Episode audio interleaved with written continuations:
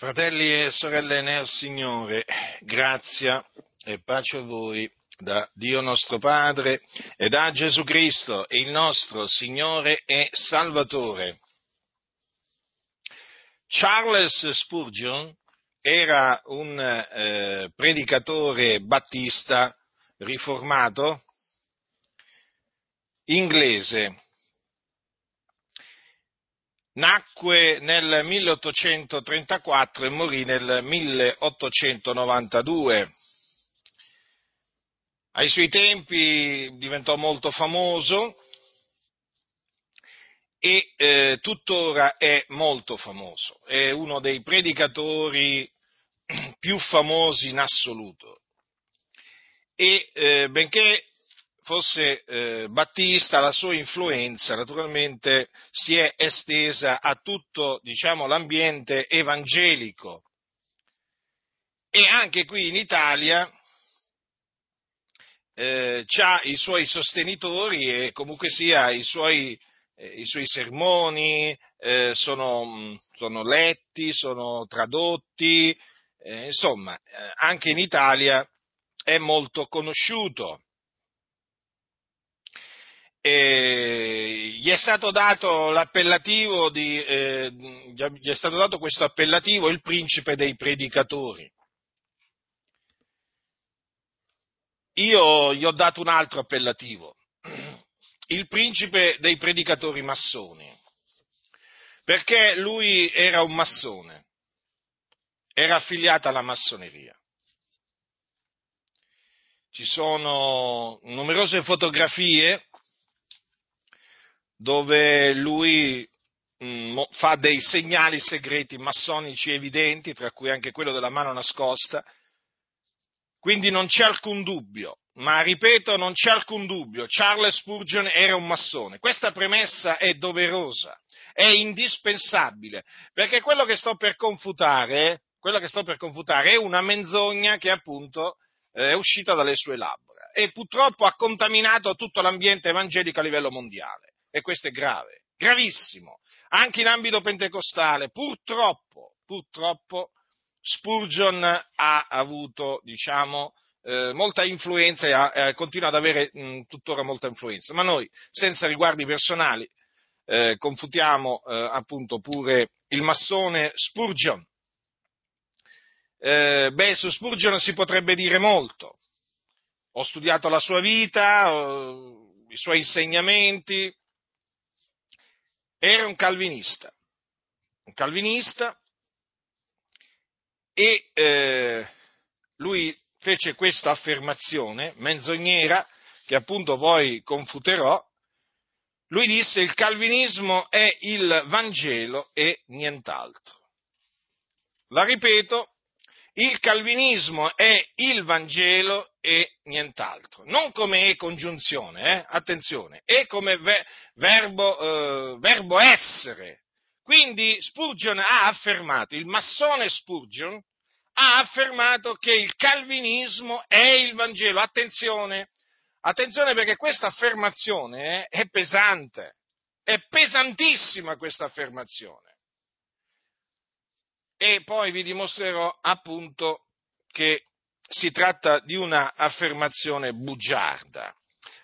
Allora, eh, Spurgeon era amico dei potenti, a Londra dove lui predicava nel, nel suo famoso tabernacolo che fece costruire che eh, appunto potete anche vedere eh, diciamo su, sulle fotografie che sono sparse qui e là sui siti di internet, in quel famoso tabernacolo che lui fece costruire eh, e che assomiglia a un tempio greco dell'antica Grecia, ma meglio dire a un tempio massonico, perché ci sono tempi massonici, e c'erano anche ai suoi giorni, che avevano la stessa struttura, praticamente ricalcavano la stessa struttura. Come giustificò lui appunto la costruzione di questo tempio massonico? Guardate che io adesso uso queste espressioni perché ormai mi sono stancato di questi evangelici, ha capito? Che si dicono cristiani e invece sono massoni, hanno prestato giuramento nella loggia massonica e sono dei traditori, sono in mezzo alle chiese e fanno l'opera della massoneria. Li chiamo come vanno chiamati, massoni. Allora com'è che giustificò il massone Spurgeon la costruzione di quel grande edificio che io ho visto, anche se è quello ricostruito? Sentito quando fui a Londra, nella seconda, nella, nel mio, durante il mio secondo soggiorno, vidi quel, quel tabernacolo, quel grande mm, locale di, edificio di culto e ehm, eh, perché dico ricostruito? Perché è stato distrutto più volte anche da, mh, mm, almeno un incendio sono sicuro, forse anche da un bombardamento durante la, mh, mm, eh, durante la, la, la, seconda guerra mondiale. Comunque la, c'era la maledizione, c'è la maledizione di Dio, è piombata la maledizione di Dio su quel tempio massonico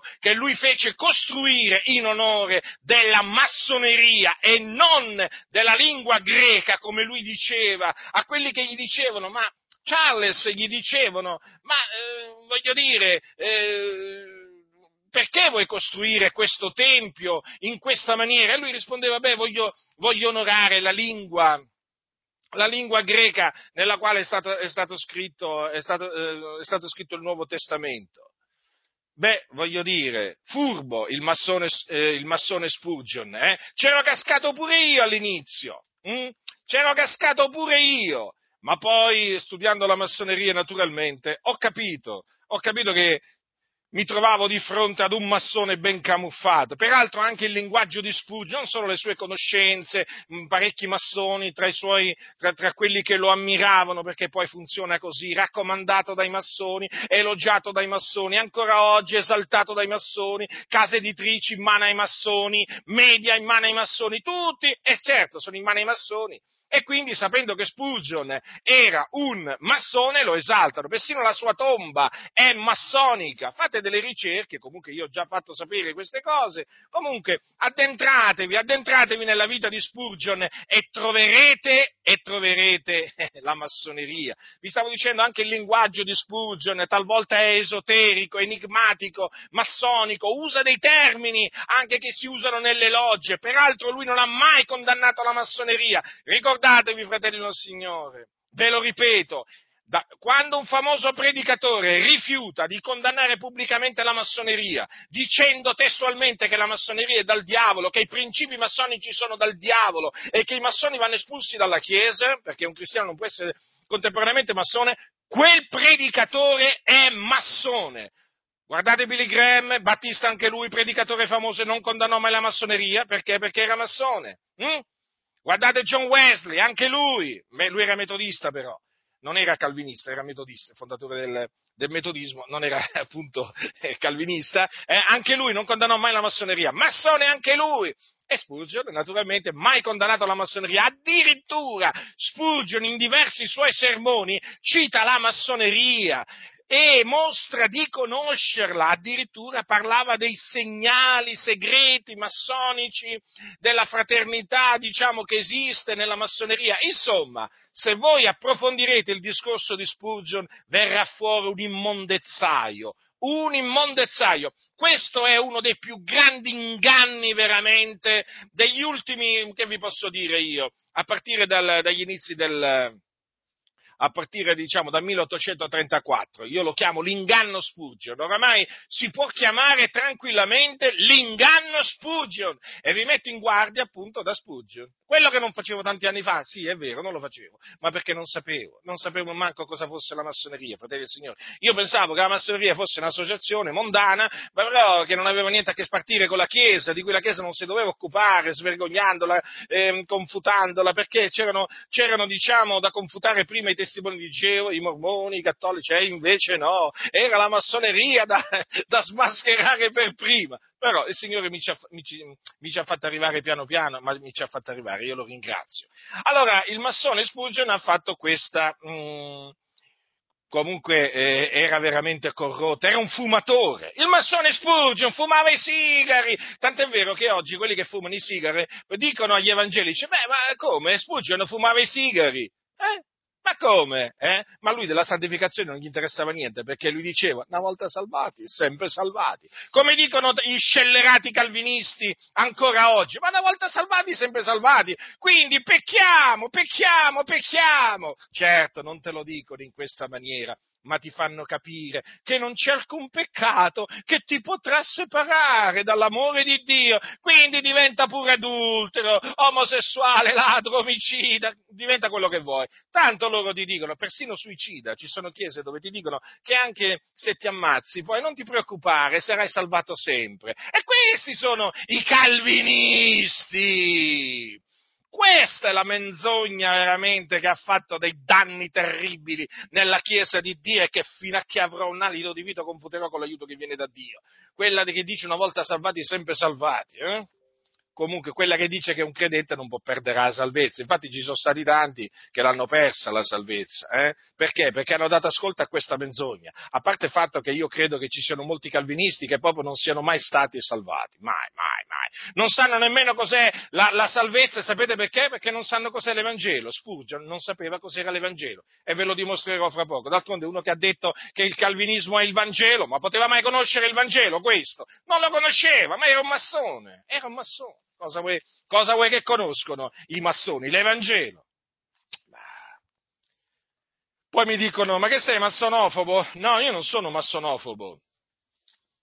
Io sono uno che smaschera le, le eresie. Siccome che la massoneria è una macchina, una macchina da guerra, di, eh, è una fabbrica di eresie, è chiaro che non posso non confutare la massoneria del continuo.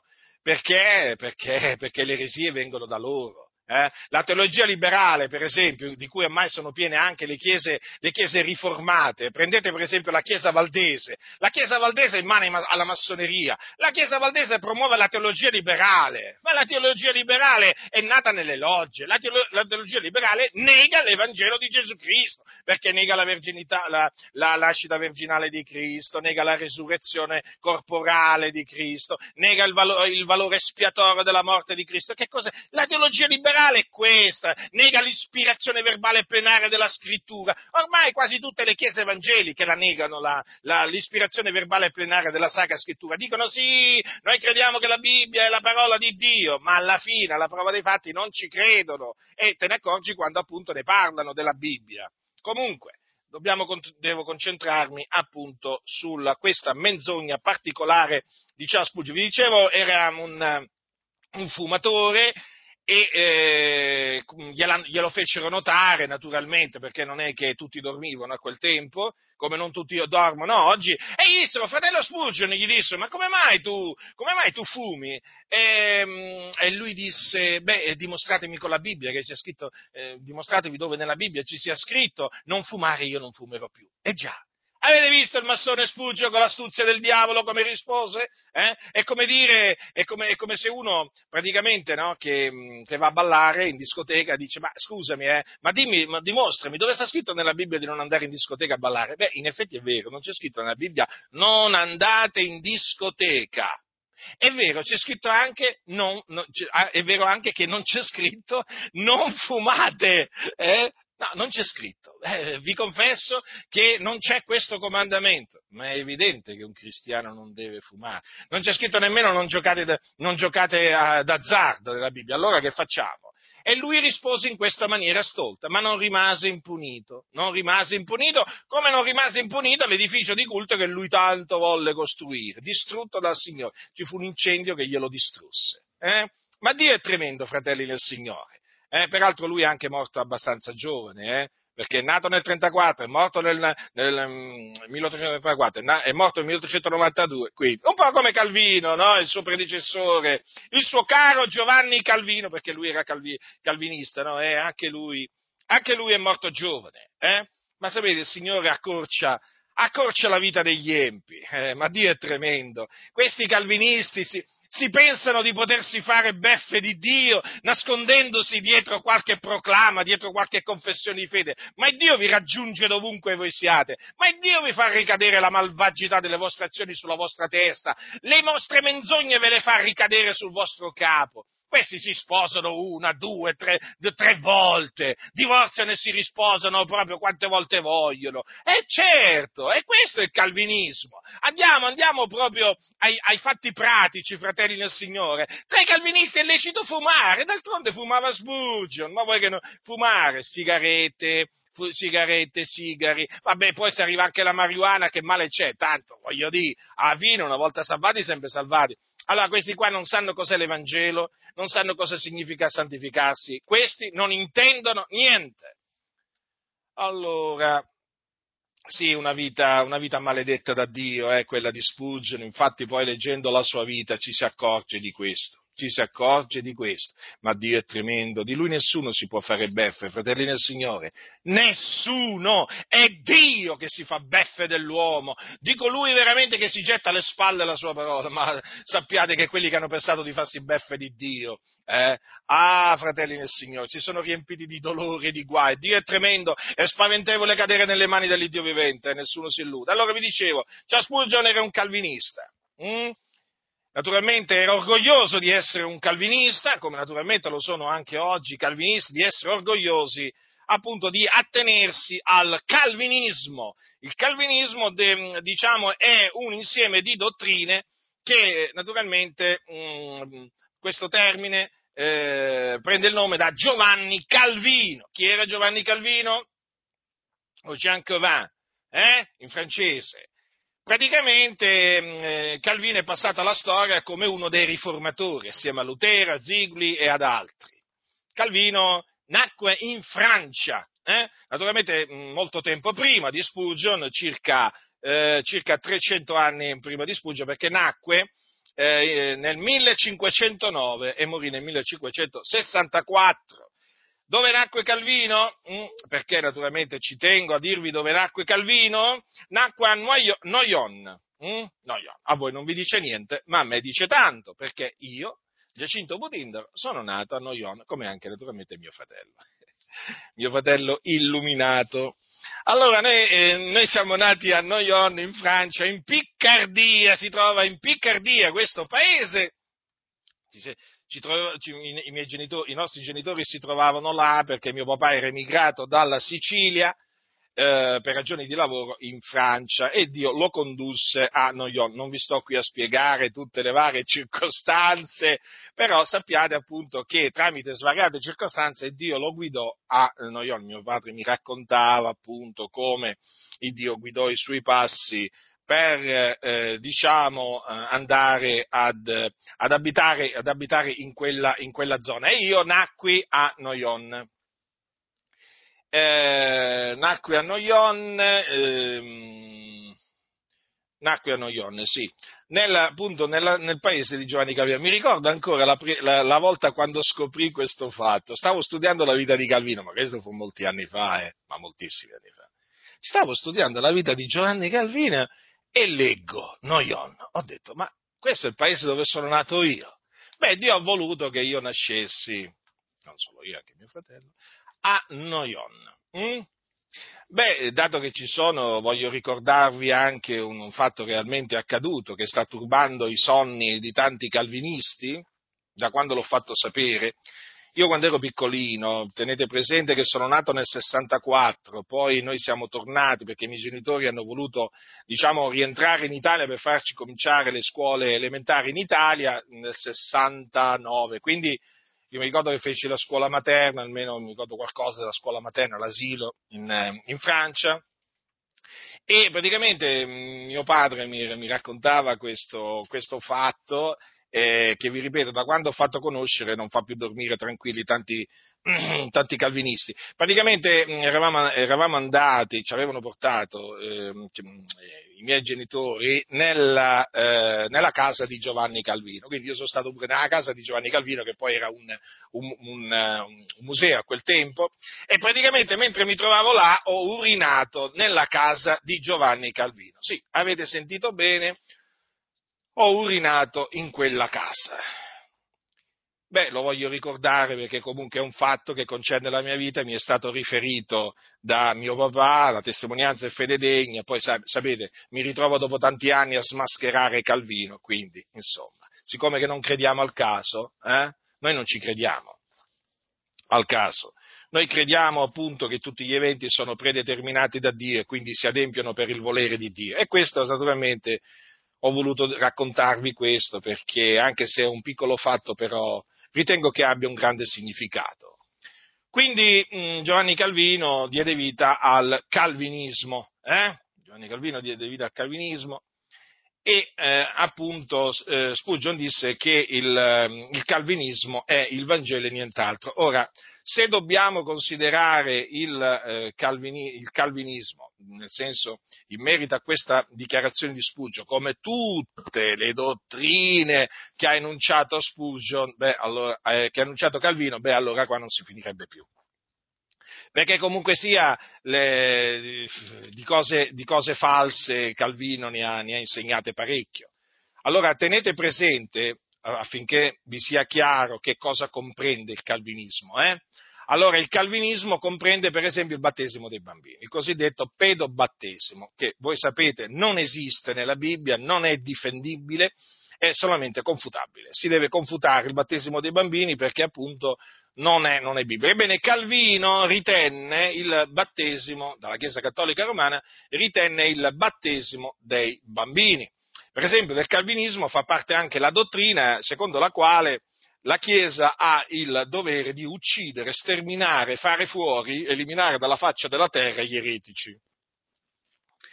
E infatti eh, Calvino a Ginevra, perché poi lui naturalmente andò a vivere in Svizzera, a Ginevra creò suo, la sua Chiesa-Stato. Eh? Praticamente mh, creò una sorta di eh, un regno, eh, un re, il regno del terrore praticamente. Il regno del terrore dove ehm, appunto coloro che eh, dove, si, si trovavano là e che cominciavano a professare, per esempio, una, un'eresia contro la, ehm, contro la, Trinità, beh, lì c'era la morte, c'era la pena capitale. Infatti, eh, Calvino, Calvino, è responsabile o corresponsabile comunque della morte di un certo Serveto che appunto eh, alla cui morte lui dette il suo assenso, anche se inizialmente lui aveva detto tagliamogli la testa, così lo facciamo soffrire meno, perché sapete Calvino era molto pietoso, avete visto quanto era pietoso, praticamente diceva no, vabbè, bruciarlo, ma tagliamogli la testa, no, così almeno mh, soffre di meno. Però dopo prevalse la linea del bruciare vivo eh, Serveto. Hm? e quindi fu bruciato vivo, vivo eh, Serveto. E questo era Calvino, questo è il calvinismo. Che cosa pensate che sia il calvinismo? Eh? Poi fa parte del calvinismo il cessazionismo, cioè quella eresia, eh? naturalmente superfluo che vi dica che la Chiesa non è chiamata, non è chiamata a uccidere nessuno, eh? quindi non è chiamata a sterminare gli eretici, la Chiesa semmai confuta gli eretici, li sgrida, eh, la Chiesa espelle dal suo mezzo eh, gli eretici, eh, quelli che per esempio negano la Trinità, ma assolutamente la Chiesa non ha alcun diritto di uccidere eh, o di sentenziare la morte di un eretico, che vi sia chiaro. Questi sono assassini. Sì, sì, sì, Calvino era un assassino. Eh, lo so, dà fastidio, lo so, lo so. Lo so che ai calvinisti dà fastidio che si chiami Calvino assassino, ma era un assassino, come anche il suo caro Giovanni Diodati, anche lui calvinista, eh? anche lui a Ginevra fu responsabile di diverse morti eh, che furono inflitte appunto agli eretici, fu inflitta la pena capitale e Giovanni Diodati dette l'assenso pure un altro assassino. Ah, voi direte, ha fatto la traduzione della Bibbia. Eh, ho capito, pure Luzzi ha fatto la traduzione della Bibbia ed era un eretico. Ma che significa? Era un massone Giovanni Luzzi. Eh? Giovanni Luzzi diceva che Gesù non era nato da una, da una vergine. Eh, eh Giovanni Luzzi diceva che alla fine tutti saranno salvati. Giovanni Luzzi non credeva nella resurrezione dei morti. Ma di cosa parliamo, fratelli del Signore? Ma di cosa parliamo? E sono in mezzo alle chiese questi scellerati e vanno chiamati con il loro nome, eretici. E quelli che appunto, calvinisti che sostengono eh, o che hanno sostenuto a suo tempo questa eresia, eh, sono assassini, sono dei criminali. Ma non bisogna avere niente a che fare con questa gente E oggi, e oggi i calvinisti hanno lo stesso spirito assassino, sono cattivi e odiano quelli che si attengono alla verità. Vi stavo dicendo che il calvinismo comprende anche l'eresia secondo i quali i doni sono cessati, cioè Dio ha smesso di distribuire i doni spirituali. I calvinisti negano, rigettano il battesimo con lo Spirito Santo, con l'evidenza del parlare in altre lingue, non credono che sia un rivestimento di potenza dall'alto, come ha detto Gesù, accompagnato dal parlare in altre lingue come fu accompagnato il giorno della Pentecoste. Rigettano tutte queste cose qui e dicono che chi parla in altre lingue parla dal diavolo, perché Dio ha smesso smesso di fare queste cose. Quelle cose erano cose solo del primo secolo. Spurgeon era un cessazionista. Avete capito bene, lo ripeto, eh? Spurgeon era un cessazionista, per lui le lingue erano cessate, il dono di potenza d'opera miracoli, i doni di guarigione erano cessati, ma stiamo parlando di persone che se oggi fossero in vita io le confuterei lo stesso. Ma voi cosa vi pensate? Eh? Non è che io confuto solo i morti, eh? Nel senso quelli che sono morti, che poi peraltro benché morti parlano ancora, eh? ma io confuto i vivi e confuto i morti, perché purtroppo pure i morti, eh, benché morti, parlano ancora. Questi hanno scritto tanto, hanno diffuso le loro eresie e io li confuto pubblicamente. Quindi il, cessa, il cessazionismo è parte integrante del calvinismo. Mm? Beh, insomma.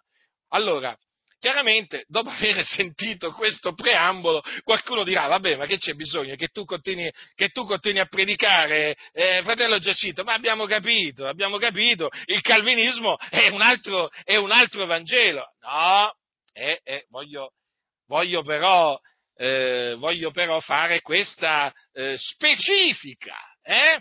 nel senso, nel senso che eh, il calvinismo è, è, è questo, è nel senso che praticamente eh, sostiene queste cose.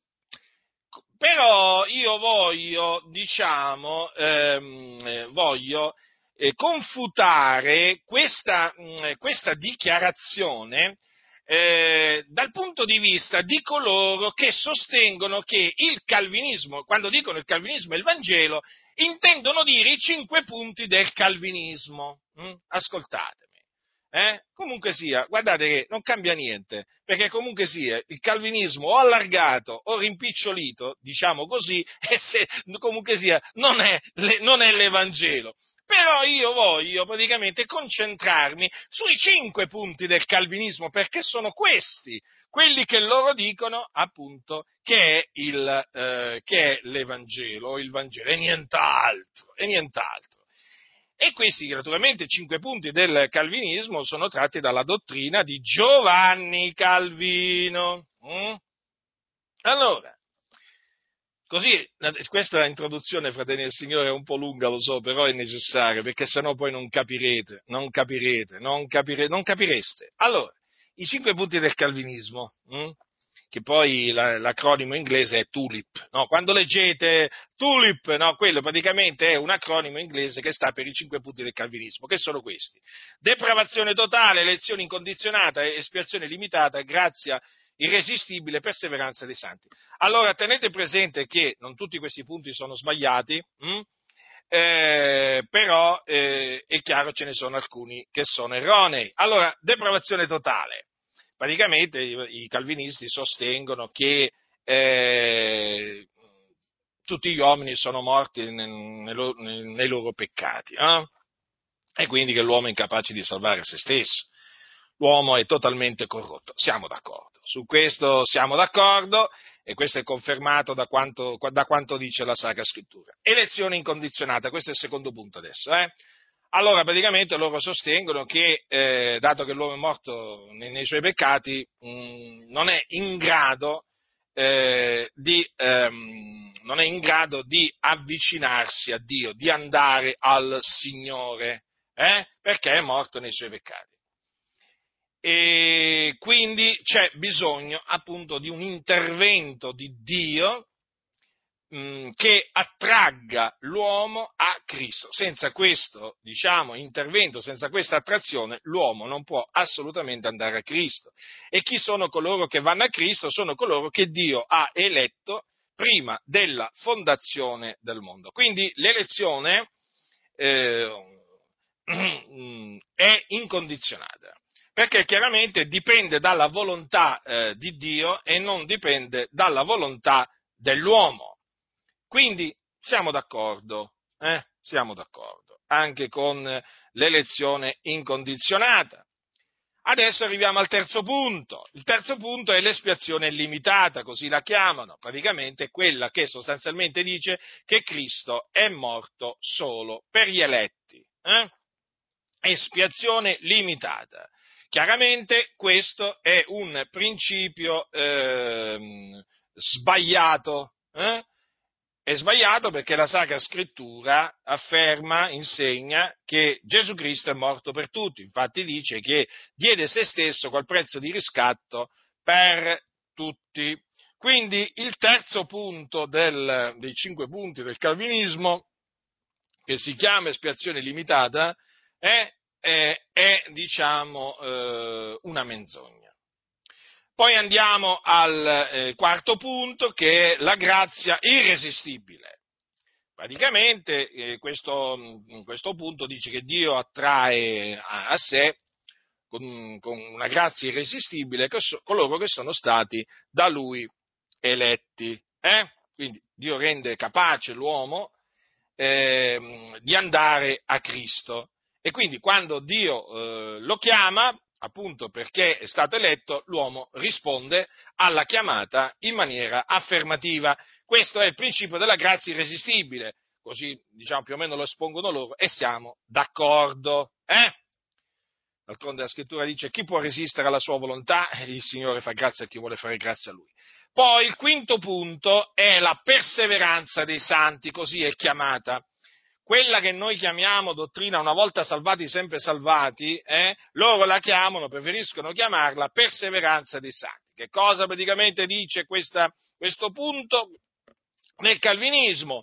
Che praticamente quelli appunto che il Signore ha eletti hm, non potranno perdere la salvezza, quindi persevereranno fino alla fine nella fede. Eh? È impossibile che appunto uno che abbia creduto ehm, eh, eh, non perseveri fino alla fine nella fede, appunto perché è stato eletto a eh, salvezza. Quindi non potrà mai scadere dalla grazia, per cui non importa quale peccato commetterà, alla fine sarà salvato. Allora, la perseveranza dei santi naturalmente è un principio, come viene esposto dai calvinisti, anche questo menzognero, menzognero perché la scrittura dice il mio giusto vivrà per fede, se si tira indietro l'anima mia non lo gradisce, ma noi dice non siamo di quelli che si traggono indietro a loro perdizione, ma di quelli che hanno fede per salvare l'anima, è scritto agli ebrei. Quindi, quindi che cosa significa questo? Che ci sono dei giusti che appunto credono per un tempo, e poi a un certo punto si traggono indietro a loro perdizione. Eh? Ma erano dei giusti perché avevano creduto, il giusto vivrà per fede. Quindi avevano creduto, ma poi si sono tratti indietro. Sono quelli che eh, appunto credono per un tempo e poi, e poi, quando viene la prova si traggono indietro. Praticamente sono quelli che ricevono il seme, che è la parola di Dio, nei luoghi rocciosi, appunto nella parabola poi definita del, eh, del seminatore, ricordate? Quindi eh, ci sono praticamente questi eh, due punti del, eh, del, calvinismo inteso come i cinque punti del calvinismo, eh, chiamati la perseveranza dei santi e l'espiazione limitata, che noi naturalmente rigettiamo. Mm? Allora, è chiaro che, fratelli nel Signore, vi ho esposto l'Evangelo dei calvinisti, o meglio, l'Evangelo di Charles Spurgeon, del massone Charles Spurgeon. Ecco l'Evangelo del, dei calvinisti, o meglio, dei calvinisti che seguono Charles Spurgeon. Eh, forse è bene fare anche questa precisazione. Hm? Allora, vi risulta, fratelli nel Signore, che questo sia l'Evangelo? A me no. A me no, fratelli nel Signore, ma non risulta affatto. Ma no, ma no, ma no. Qualcuno certo rimarrà sconcertato e dirà, no Giacinto, non ci posso credere, dai, non ci posso credere, il fratello Charles Spurgeon. Tu stai accusando Charles Spurgeon di aver predicato un altro Evangelo, ma ti rendi conto? Beh, che devo fare? Detto, lui l'ha detto il calvinismo e l'Evangelo e nient'altro, mica l'ho detto io. Eh, se ha detto il falso io lo confuto. Eh? Ma adesso mi cade il mondo addosso. E eh, che ti posso dire? Eh, hai avuto fiducia nell'uomo, ti sei, ti sei, rifugiato nell'uomo, peggio per te. Ravvediti, e torna in te stesso, rientra in te stesso e veramente eh, abbandona, abbandona le, le, menzogne, le, menzogne, di Charles Spurgeon. Allora, fratelli, eh, mm, il calvinismo, allora, quindi adesso sia chiaro questo, quando adesso ripeterò che il calvinismo non è l'Evangelo, intendo dire per calvinismo i cinque punti del calvinismo, eh? Certo, potrei dire pure eh, il battesimo degli infanti, però eh, Spurgeon il battesimo degli infanti non l'accettava perché era battista, capite? Eh, ecco perché ho detto mi voglio limitare ai cinque punti del calvinismo. Eh? Però comunque sia, eh, anche se doveste trovare un, un calvinista che vi, dice, vi, mm, vi, facesse la stessa dichiarazione, il calvinismo è l'Evangelo, e, calvini, e, lui per calvinismo intende battesimo dei bambini e tutto il resto, quello che è, è chiaro che naturalmente il discorso è lo stesso, eh? la, confutazione, la confutazione non cambia da questo punto di vista, però ho voluto appunto specificare qua in questa circostanza che cosa eh, appunto voleva dire Sfurgio quando diceva il calvinismo è il Vangelo e nient'altro. Dunque, l'Evangelo. Che cos'è l'Evangelo? Eh? Allora, abbiamo visto che il, ehm, il calvinismo non è l'Evangelo. Come facciamo a dire come faccio a fare questa affermazione così perentoria, così categorica? Beh, io mi baso su quello che dice la scrittura e mi baso su quello che diceva l'Apostolo Paolo. Cioè, io mi rifaccio a, uh, alle parole di Paolo in merito all'Evangelo. Che cosa ha detto Paolo ai santi di Corinto? Fratelli, io vi rammento l'Evangelo che vi ho annunziato, che voi ancora avete ricevuto, nel quale ancora state saldi, mediante il quale siete salvati, seppur lo ritenete, quale ve l'ho annunziato, a meno che non abbiate creduto in vano, poiché io vi ho prima di tutto trasmesso, come l'ho ricevuto anch'io, che Cristo è morto per i nostri peccati, secondo le scritture, che fu seppellito, che risuscitò il terzo giorno secondo le scritture, che apparve a Cefa, poi ai dodici, poi apparve a più di 500 fratelli in una volta, dei quali la maggior parte rimane ancora in vita, e alcuni sono morti. Poi apparve a Giacomo, poi a tutti gli apostoli, e ultimo di tutti apparve anche a me come all'aborto. Perché io sono il minimo degli apostoli, non sono degno di essere chiamato apostolo perché ho perseguitato la Chiesa di Dio, ma per la grazia di Dio io sono quello che sono, la grazia sua verso di me non è stata vana, anzi ho faticato più di loro tutti, non già io però, ma la grazia di Dio che è con me, sia dunque io, siano loro. Così noi predichiamo e così voi avete creduto. Ecco dunque l'Evangelo che annunziava Paolo e non solo Paolo, ma anche gli altri apostoli. L'Evangelo che Paolo ricevette per rivelazione di Gesù Cristo, che non aveva imparato, quindi che non aveva ricevuto da alcun uomo. Questo è l'Evangelo, lo ribadisco. Cristo è morto per i nostri peccati secondo le scritture, fu seppellito, risuscitò il terzo giorno secondo le scritture e apparve ai suoi discepoli, ai testimoni che Dio aveva innanzi scelti. Eh?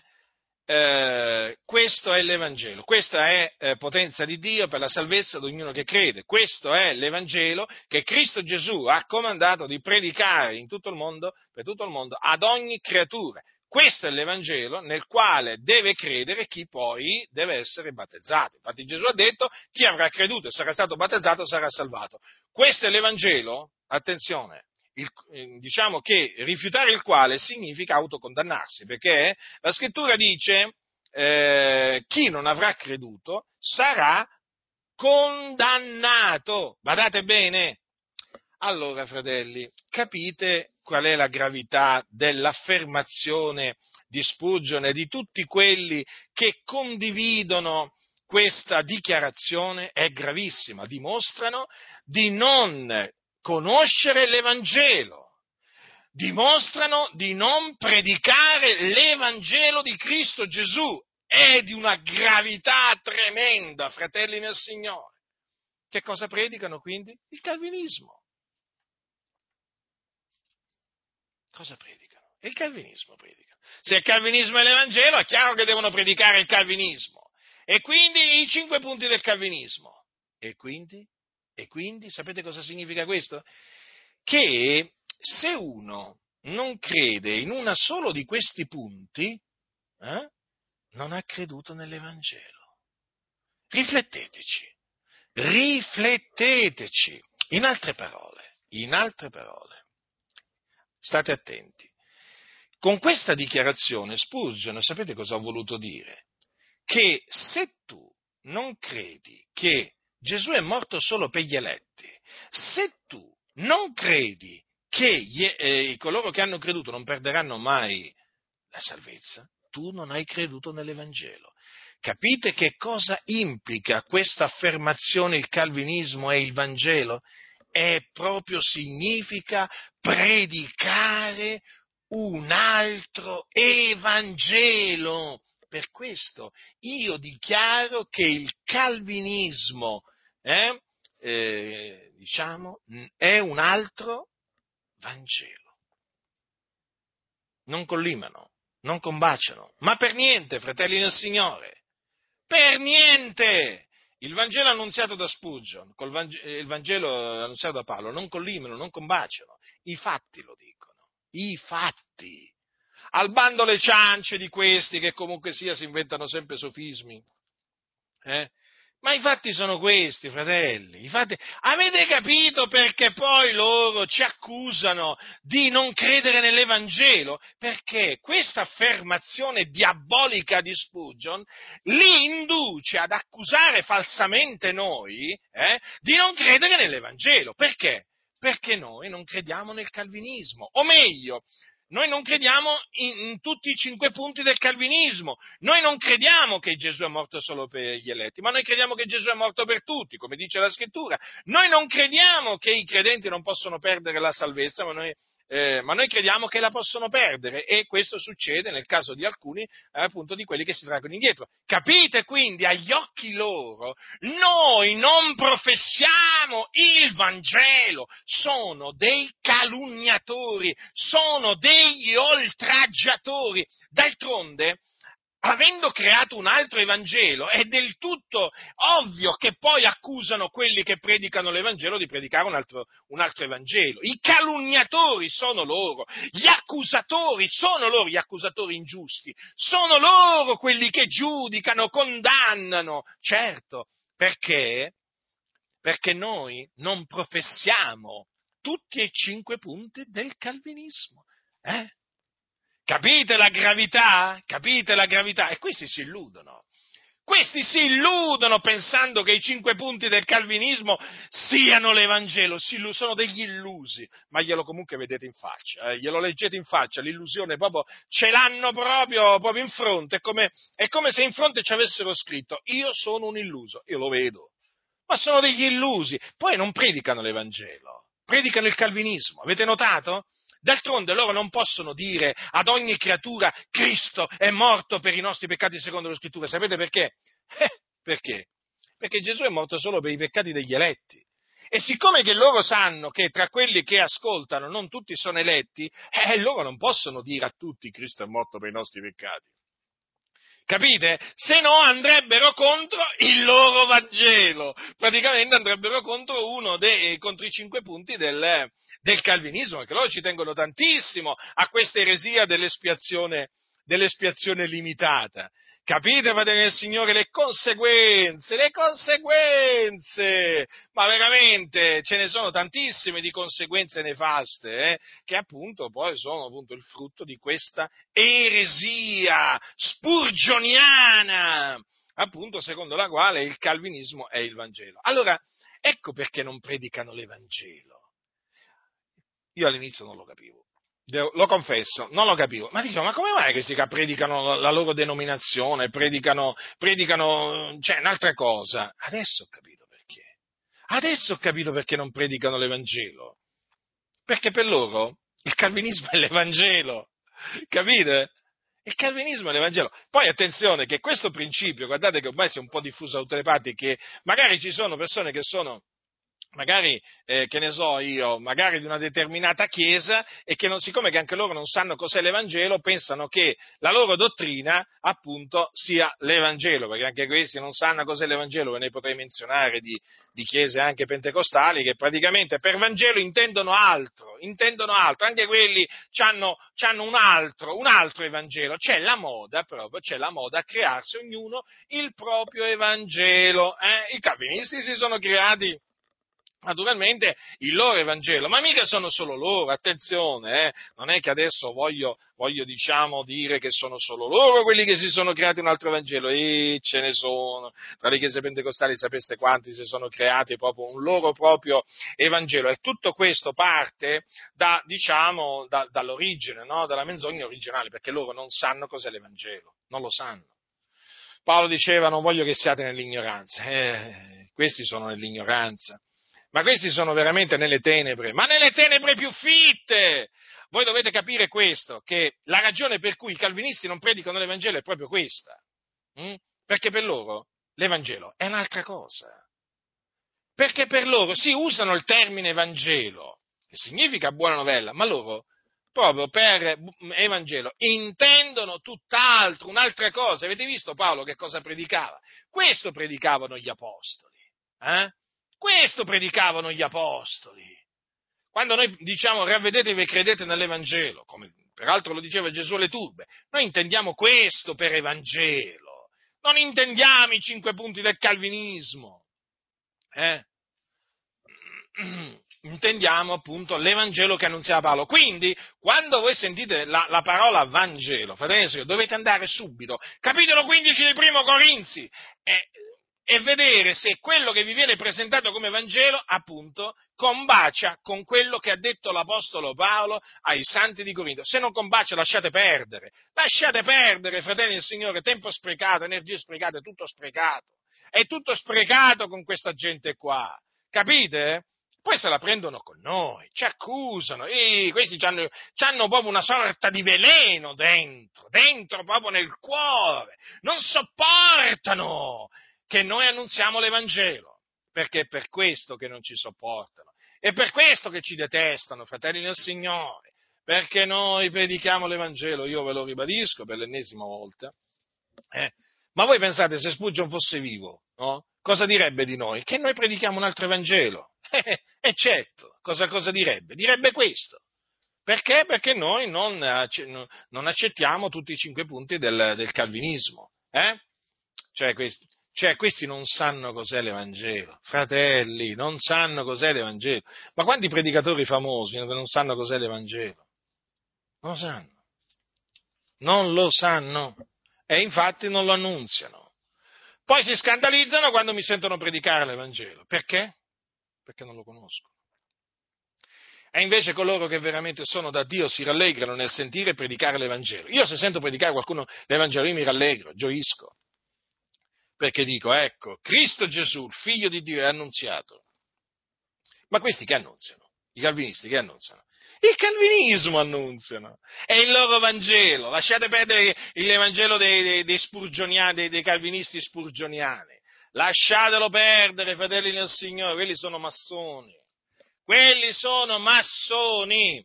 Ma poi io dico una cosa, no? Ma questa massoneria, ma perché non la condannano pubblicamente? Eh, perché loro sono come Spurgio. Spurgio mica la condannava la massoneria, anzi, la prendeva pure ad esempio su certe cose, pensate un po' voi. Eh? No, no, no, no, il problema siamo noi, fratelli del Signore. Ah, il problema della Chiesa universale siamo noi, non sono i massoni, per loro non sono i massoni, siamo noi. Infatti voi li sentite smascherare pubblicamente i massoni? No, li sentite condannare pubblicamente la massoneria? Eh? No, però contro di noi subito. Eh? Avete notato come scattano? Come le molle. Sono come delle molle, boom, subito. Quando si tratta di venire contro di noi, eh? chi più ne ha, più ne mette di accuse false. Eh? E poi naturalmente arrivano tutti, c'è l'arrembaggio, c'è l'arrembaggio, c'è la corsa, c'è la corsa, c'è l'assalto, c'è l'assalto proprio. Erode, Ponzio Pilato e eh, poi vabbè, ci potete mettere pure anche Nabal, dato che ci siamo, poi Core, Data, Nabiram, sono tutti lì, sono tutti lì, sono tutti lì, non aspettano altro, non aspettano altro, eh? Di attaccare, perché sono stolti, ecco perché. E quindi, fratelli del Signore, voi capite, per l'ennesima volta vi ho voluto dimostrare che appunto molti che si dicono evangelici non sanno cos'è l'Evangelo. Quante volte vi ho predicato, vi ho spiegato cos'è l'Evangelo? Quante volte? E mica, e mica mi sono fermato, eh. Continuerò, eh? Ma perché è di fondamentale importanza, fratelli del Signore, è di, è di fondamentale importanza conoscere cos'è l'Evangelo. Perché, peraltro, è il messaggio che va predicato ad ogni creatura. È il messaggio che, appunto, una volta che sarà predicato a tutte le genti, allora verrà la fine. L'ha detto Gesù. Ha detto Gesù, e dice questo Evangelo del Regno sarà predicato per tutto il mondo, onde ne sia resa testimonianza a tutte le genti, e allora verrà la fine. Eh, fratelli. Ma poi l'Evangelo mh, hm, è, è, è il messaggio nel quale è rivelata la giustizia di Dio. Da fede a fede, secondo che è scritto, ma è giusto vivrà per fede. Ecco perché è fondamentale sapere che cos'è l'Evangelo. Perché solo nell'Evangelo è rivelata la giustizia di Dio. Per cui è solamente credendo nell'Evangelo che l'uomo eh, senza Cristo può essere giustificato. Senza Cristo nel senso nella sua condizione, l'uomo quando viene raggiunto dall'Evangelo è senza Cristo. Quindi l'uomo peccatore è solamente credendo nell'Evangelo che può essere giustificato, perché è scritto il giusto va per fede. Ma per fede in che cosa? Nell'Evangelo. Se tu non sai cos'è l'Evangelo, praticamente in che cosa credi? In quello che ti pare a te? Eh, no, l'uomo per essere giustificato deve credere nell'Evangelo. Ma se tu gli annunzi un altro Evangelo, quello là, se crede in un Vangelo diverso, mica potrà essere giustificato, sapete. È impossibile essere giustificati senza credere nell'Evangelo. Quindi ecco perché chi annunzia un altro Evangelo è anatema, fratelli nel Signore. Ecco perché quando anche dice un angelo dal cielo vi annunziasse quando anche noi, quando anche un angelo dal cielo vi annunziasse un Vangelo diverso da quello che vi abbiamo annunziato, sia egli anatema. Eh? E questo vale quindi anche per Spurgeon e tutti quelli che sostengono la stessa menzogna, siano anatema, perché annunziano un altro Evangelo. Come l'abbiamo detto prima d'ora, torno a ripeterlo anche adesso, se alcuno vi annunzia un Vangelo diverso da quello che avete ricevuto, sia anatema. Eh, lo so. Io una volta pensavo che queste parole riguardassero i testimoni Geo, i mormoni, i, i, i, papi, ma qui, fratelli del Signore, non è che riguarda solo loro, eh? o i membri di altre sette, ma riguardano anche tante chiese evangeliche che annunziano un altro Evangelo. Ecco perché esorto veramente che sia annunziato l'Evangelo, eh?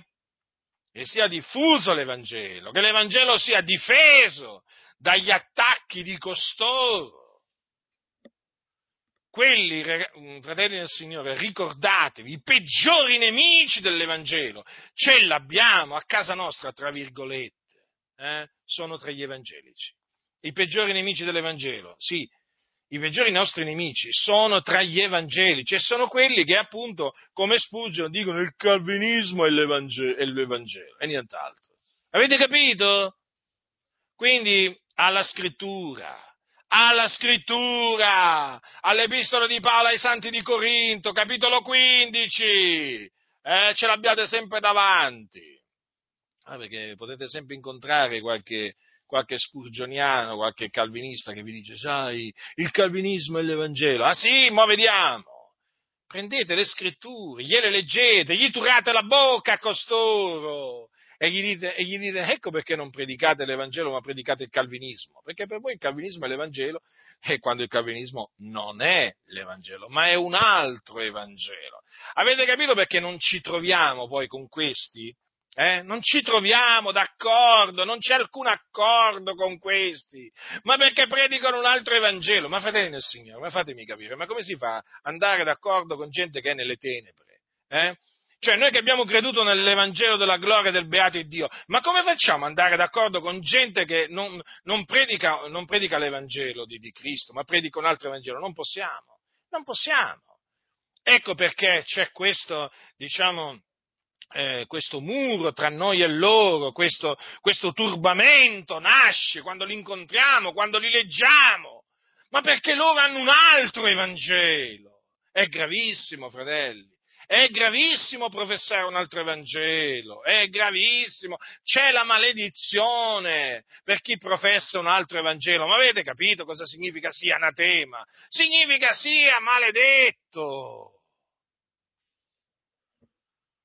Quindi, fratelli del Signore, io spero e ho fiducia nel Signore veramente che abbiate, abbiate compreso questa mia breve confutazione del, del, calvinismo, inteso appunto come i cinque punti del, del calvinismo, presentato come il Vangelo. Ma, ma vi rendete conto? Ma, cioè, ma cioè io leggo, leggo, le predicazioni di Paolo, di Pietro, ma non combaciano proprio con quelle dei calvinisti. Oh, non combaciano proprio. Come mai? Perché loro predicavano l'Evangelo, gli apostoli, ma questi non predicano l'Evangelo, predicano un altro Evangelo, predicano il calvinismo, ecco. Capite? Quindi quello che bisogna annunziare, fratelli, è l'Evangelo. Ricordatevi l'Evangelo di Cristo che annunziava l'Apostolo Paolo. Guardate, non rimarrete giammai confusi non rimarrete giammai confusi il Signore vi onorerà perché quella è la sua parola, la parola di Dio vivente e permanente. E state attenti anche a quelli che dicono che l'Evangelo non è la parola di Dio. Eh, attenzione, eh, l'Evangelo è la parola di Dio, la parola di Dio vivente e permanente. Questi, quest'altri che dicono queste cose sono dei bugiardi, sono degli scellerati. Eh? Tenete sempre l'Evangelo davanti a voi, ma soprattutto nel vostro cuore, fratelli del Signore nel vostro cuore, credeteci come ci avete creduto, come ci credete, continuate a crederci, perché chi avrà perseverato fino alla fine sarà salvato. Serbate la fede, questa fede preziosa, nell'Evangelo di Cristo Gesù. E il Signore alla fine del corso poi vi, vi, eh, vi riceverà nel suo regno celeste, ma lasciate perdere questi che dicono che il calvinismo è il Vangelo. Questi non hanno capito niente. A questi bisogna ancora annunziargli il ravvedimento e l'Evangelo di Cristo Gesù. La grazia del Signore nostro Gesù Cristo sia con tutti coloro che lo amano con purità incorrotta.